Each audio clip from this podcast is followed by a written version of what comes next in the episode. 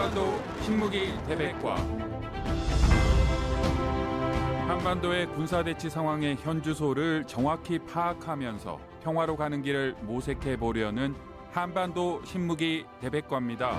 진행을 맡은 김진국입니다. 한국의 자주국방 네트워크 이루 사무국장 연결합니다. 안녕하십니까? 네, 안녕하십니까? 1950년 북한의 침공으로 시작된 한국 전쟁, 6.25 전쟁이 73년 됐습니다.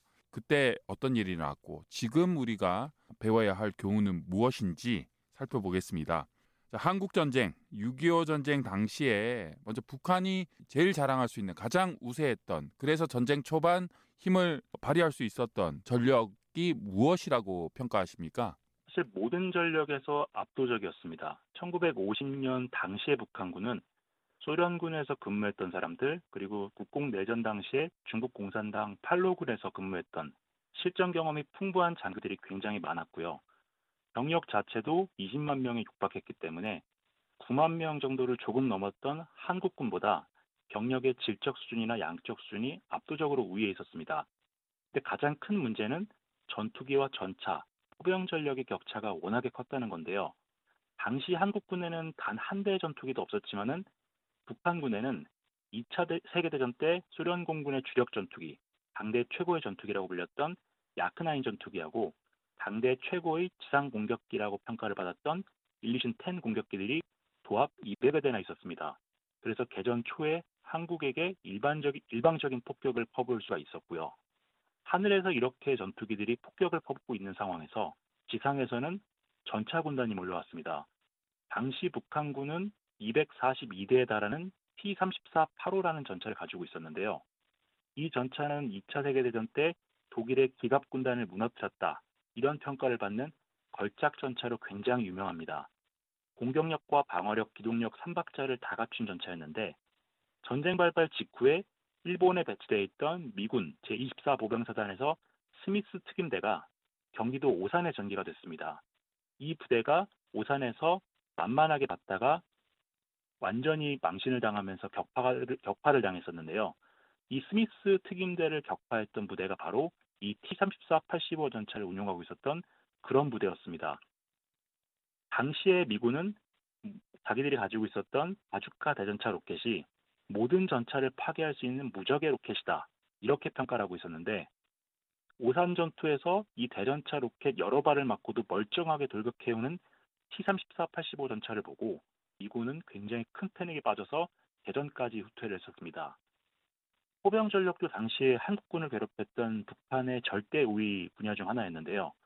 당시에 한국군은 지금도 사용하고 있는 105mm 곡사포 90 한문이 전부였는데 북한은 일선 부대에 지금도 사용하고 있는 76.2mm 아포가 대량으로 배치돼 있었고요.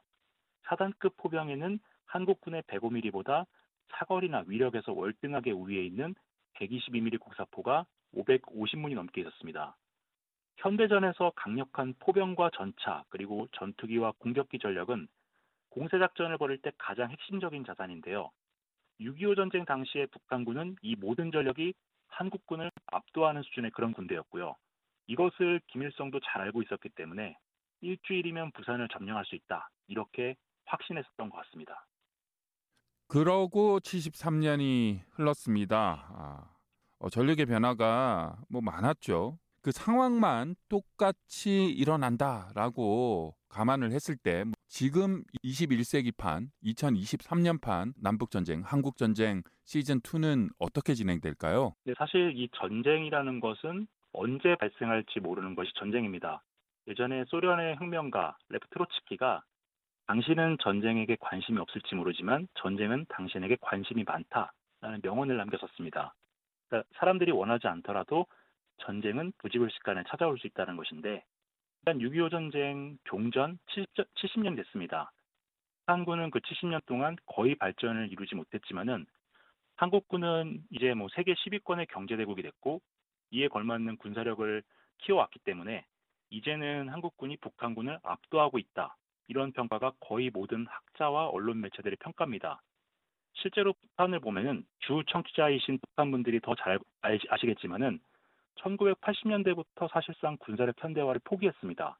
지금도 전차나 장갑차, 야포의 숫자는 북한이 훨씬 많지만은 전차 같은 경우에는 북한에선 천리마라고 부르죠.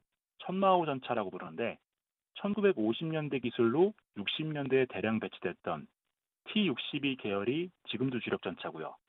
장갑차 같은 경우에는 1960년대 초반에 중국이 63식이라는 이름으로 만들었던 장갑차를 그대로 복제해서 북한에서는 지금 승리호나 신흥호라고 부르고 있습니다. 이런 것들을 주력으로 쓰고 있기 때문에 북한의 기갑 부대를 보고 있으면은 마치 1960년대, 70년대에서 시간이 멈춘 것 같은 그런 느낌을 받습니다. 포병 전력 같은 경우에는 6.25 전쟁 때 사용했던 야포가 연평도 포격 도발 때 봤던 것처럼 여전히 최일선 장비로 운영되고 있고 최근에 북한이 한 10여 년 사이에 방사포 전력을 급격히 강화하고 있지만은 여전히 주력 전력은 구형 곡사포입니다. 이런 상황 때문에 한국은 전쟁이 만약에 발발을 하게 되면은 1시간 내에 중, 1시간 내에 북한의 장사 정포를 모두 전멸을 시키고 단숨에 반격으로 전환해서 평양까지 진격할 수 있다. 뭐 이렇게들 많이 선전하는데 이번에 우크라이나 전쟁을 통해서 그 볼수 있는 것처럼 이 전쟁이라는 것이 신형 무기를 더 많이 가지고 있다고 해가지고 무조건 손쉽게 승리할 수 있다라는 것은 아닙니다. 예를 들어서 최근에 한국군이 특수부대에 지급하고 있는 독일제 명품 수백만 원짜리 HK416 돌격소총이나 북한군이 60년 전에 만든 노농적이군의 구닥다리 56식 소총이나 일단 둘 다 총이고 사람이 맞으면 죽거나 다치는 것은 마찬가지입니다. 뭐 대, 형 무기를 봤을 때 한국군의 최신형 K9 자주포나 북한의 구형 D20 곡사포 이 두 가지를 놓고 비교를 해보면 사거리나 발사 속도, 명중률 같은 것은 K9이 압도적이지만 일단 두 가지 모두 일단 뭔가에 맞으면은 죽거나 다치고 하게 되는 것은 마찬가지입니다. 우리가 우크라이나 사례를 한번 들여다보면은 작년 2월 24일 날 최첨단 장비들을 앞세워서 기세 좋게 우크라이나 국경을 넘어갔던 러시아가 1년이 넘는 지금 그 초, 초반에 썼던 첨단 무기 대부분을 다 날려먹고 현재 북한군이 쓰고 있는 아까 말씀드렸던 T-62 전차, D-20 곡사포 같은 것들을 쓸 것이라고는 누구도 생각을 못했습니다. 만약 제2차 한국전쟁이 발발을 하게 되면은 북한은 수적으로 포병 전력이 압도적인 우위에 있기 때문에 개전 초기에 한국군의 반격 작전 능력을 우선적으로 제압하기 위해서 엄청난 화력전을 펼칠 것이고요. 탄도미사일, 방사포, 곡사포 이런 것들이 동시다발적으로 대규모로 투사될 것이기 때문에 한국이 자랑하는 F-35 전투기, 한국의 청주 기지에 있다는 거 북한도 알고 한국도 다 알고 있죠. K2 전차, 뭐 한, 국이 경기도 북부 지역에 배치되어 있다는 것들 북한도 다 알고 있습니다. 엄청난 포격이 떨어질 것이기 때문에 이런 최첨단 무기들은 전쟁 발발 후 일주일 이상 살아남기가 어려울 것이고요. 만약에 전쟁이 발발을 하게 되면은 단기간에 안 끝날 겁니다. 양측 모두 엄청나게 큰 피해를 볼 건데 특히 인구의 절반 가까이가 수도권 지역에 몰려 있고 이 수도권 지역의 국부의 대부분이 몰려 있기 때문에 잃을 것이 매우 많은 한국은 개전 초기에 북한의 대규모 활약 투사를 효과적으로 저지, 저지 를 못하면 지금 휴전선 일대에서 전선이 교착된 상태로 우크라이나, 우크라이나 전쟁과 마찬가지로 지루한 소모전을 굉장히 오래 할 것으로 그렇게 예상하고 있습니다. 만약에 한국 전쟁이 시즌 2, 어, 2차 한국 전쟁 발발한다면 뭐 컴퓨터 시뮬레이션이나 이런 걸로도 짐작해 볼 수 있지만 지금 진행되고 있는 그 우크라이나에서 일어나고 있는 그 전쟁을 통해서도 한국 전쟁의 결과를 미리 점쳐볼 수 있다고요? 네, 전쟁이라는 것이 변수가 워낙 많기 때문에 시뮬레이션을 통해서 이렇게 됐으니까 당연히 결과는 이렇게 될 것이다. 인풋이 얼마만큼 들어갔으니까 아웃풋이 어떤 형태로 나올 것이다. 이렇게 정형적으로 예측이 가능한 것이 아닙니다. 2022년 2월 24일 우크라이나 전쟁이 발발했을 때 우크라이나가 3일 이상 버틸 수 있다라고 믿었던 사람은 아무도 없었습니다. 일단은 우크라이나와 러시아의 국력 차이가 너무나 압도적이었고 우크라이나 같은 경우에는 소련이 붕괴된 이후에 소련 시절 사용했던 무기들 그대로 넘겨받은 상태에서 30년 동안 군사력 현대화를 포기했던 나라였습니다. 그래서 첨단 무기로 무장한 러시아의 20만 대군을 방어하는 것은 불가능하다라는 것이 모두의 평가였는데 예상과 달리 지금 1년 반 가까이 전쟁이 계속되고 있고 지금은 우크라이나가 공격을 하고 러시아가 수비를 하는 그 상황이 완전히 역전된 상황이 벌어지고 있습니다. 이것이 가능했던 것은 일단 반드시 나라를 지키겠다는 우크라이나 사람들의 무서운 정신력 그리고 이러한 정신력을 뒷받침해 줄 만한 장기 소모전을 할 수 있게끔 도와준 서방 선진국들의 적극적인 지원 덕분이었는데요. 아까도 말씀드렸던 것처럼 2차 한국 전쟁이 발발하면 북한은 수도권 전역 그리고 한국의 군수산업단지가 밀집해 있는 경상남도 창원 그리고 경상북도 구미 일대를 집중적으로 공격할 겁니다.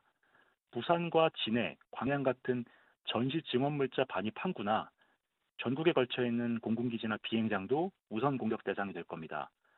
우크라이나 개전 초기에 러시아가 그랬던 것처럼 북한은 한국의 전쟁 지속 능력 그 자체를 조기에 파괴하기 위해서 압도적인 화력을 개전 초에 퍼부을 건데 러시아 같은 경우에는 무기 체계의 정밀도도 떨어졌고 목표물이 정확히 어디 있는지 파악할 수 있는 정보 수집 능력도 굉장히 부족했고 또 무엇보다 우크라이나 영토가 너무 넓었기 때문에 우크라이나 전국에 퍼져 있는 군수산업 능력을 완전히 파괴하는 데 실패했습니다. 그런데 북한 같은 경우에는 한국의 주요, 한국의 주요 군수 공장 그리고 탄약창이 어디 있는지 전부 꿰뚫고 있고요. 한국은 우크라이나와 달리 영토가 굉장히 좁기 때문에 일단 북한이 일제 사격을 하게 되면 개전 초에 엄청난 피해가 불가피합니다.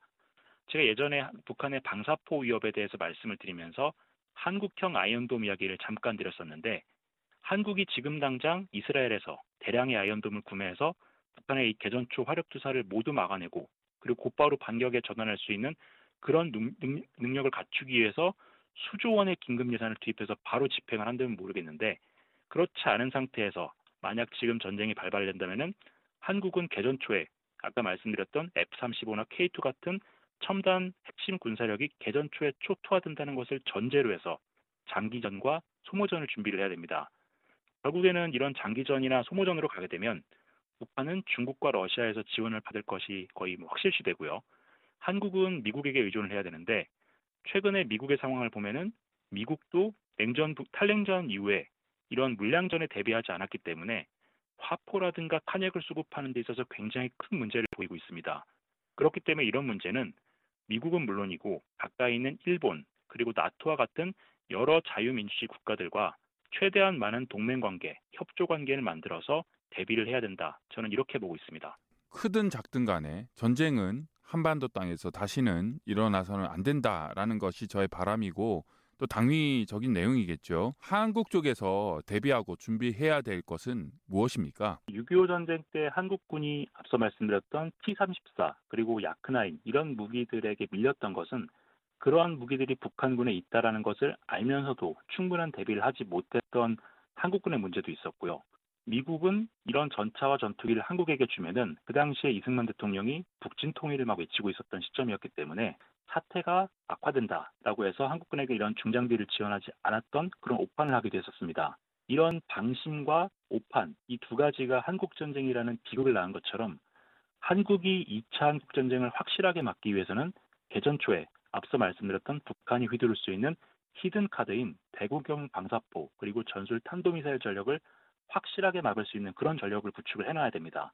이를 위해서는 일단 긴급 소요 재개를 통해서 외부에 해외에 그런 무기 체계가 개발이 돼 있기 때문에 이것을 즉각 도입해서 수도권과 강원도 지역에 대량으로 배치하고 북한의 로켓탄과 전술 탄도탄을 최대한 많이 요격할 수 있는 그런 능력을 먼저 구비를 해놔야 되고요. 이렇게 해서 북한의 히든 카드를 제압을 해놓으면 북한은 전쟁을 벌이더라도 자신들이 가지고 있는 결전병기가 제대로 능력을 발휘하지 못할 것이기 때문에 쉽게 전쟁을 결심을 못할 겁니다. 그럼에도 불구하고 만약에 전쟁이 발발한다면은 앞서 말씀드렸던 것처럼 대규모 피해, 그러니까 뭐 군수산업단지라든가 수도권 지역의 피해가 불가피합니다. 그리고 한국군이 가지고 있는 상비 전력도 굉장히 큰 피해가 예상이 되는데 놀랍게도 지금 한국군은 상비군 외 예비군에 대한 투자는 거의 하지 않고 있습니다. 한국에 계신 많은 청취자분들이 예비군 훈련 갔을 때 보셨겠지만은 상비사단과 예비사단, 동원사단이 가지고 있는 물자와 장비의 차이가 굉장히 큽니다. 이 한국군 같은 경우에는 전시의 치장용으로 쓸 수 있는, 그러니까 치장해 놨다가 유사시에 꺼내서 쓸 수 있는 예비용 전차, 자주포, 전투기, 군함 이런 것들이 전혀 없기 때문에 이런 부분에서 법을 바꾸고 장비 비축을 서두르지 않으면은 전쟁이 발발하고 나서 개전 초에 큰 피해를 입었을 때 즉각적으로 이 손실 보충을 할 수 있는 물자가 없어서 굉장히 큰 낭패를 겪게 될 것으로 보입니다. 한약 같은 경우도 굉장히 중요한데 한약은 일단 소모성 물자고 저장 가능한 수명이라는 것이 있기 때문에 무조건 대규모로 만들어서 많이 쟁여놓을 수가 없습니다. 그렇기 때문에 유사시 한국은 한약 등의 물자를 주고받을 수 있는 그런 친구, 동맹을 최대한 많이 만들어놔야 되는데 한국과 가치를 공유하는 국가들, 이를테면은 미국과 일본, 나토와 같이 서방 선진국들과 이러한 군사적 협력을 강화해야 되고요.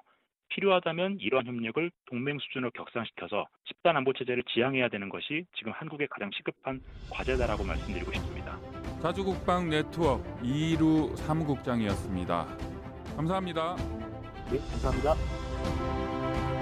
군사 상황의 현주소를 정확히 파악하면서 평화로 가는 길을 모색해 보려는 한반도 신무기 대백과 지금까지 진행해 김진국이었습니다. 청취해 주셔서 고맙습니다.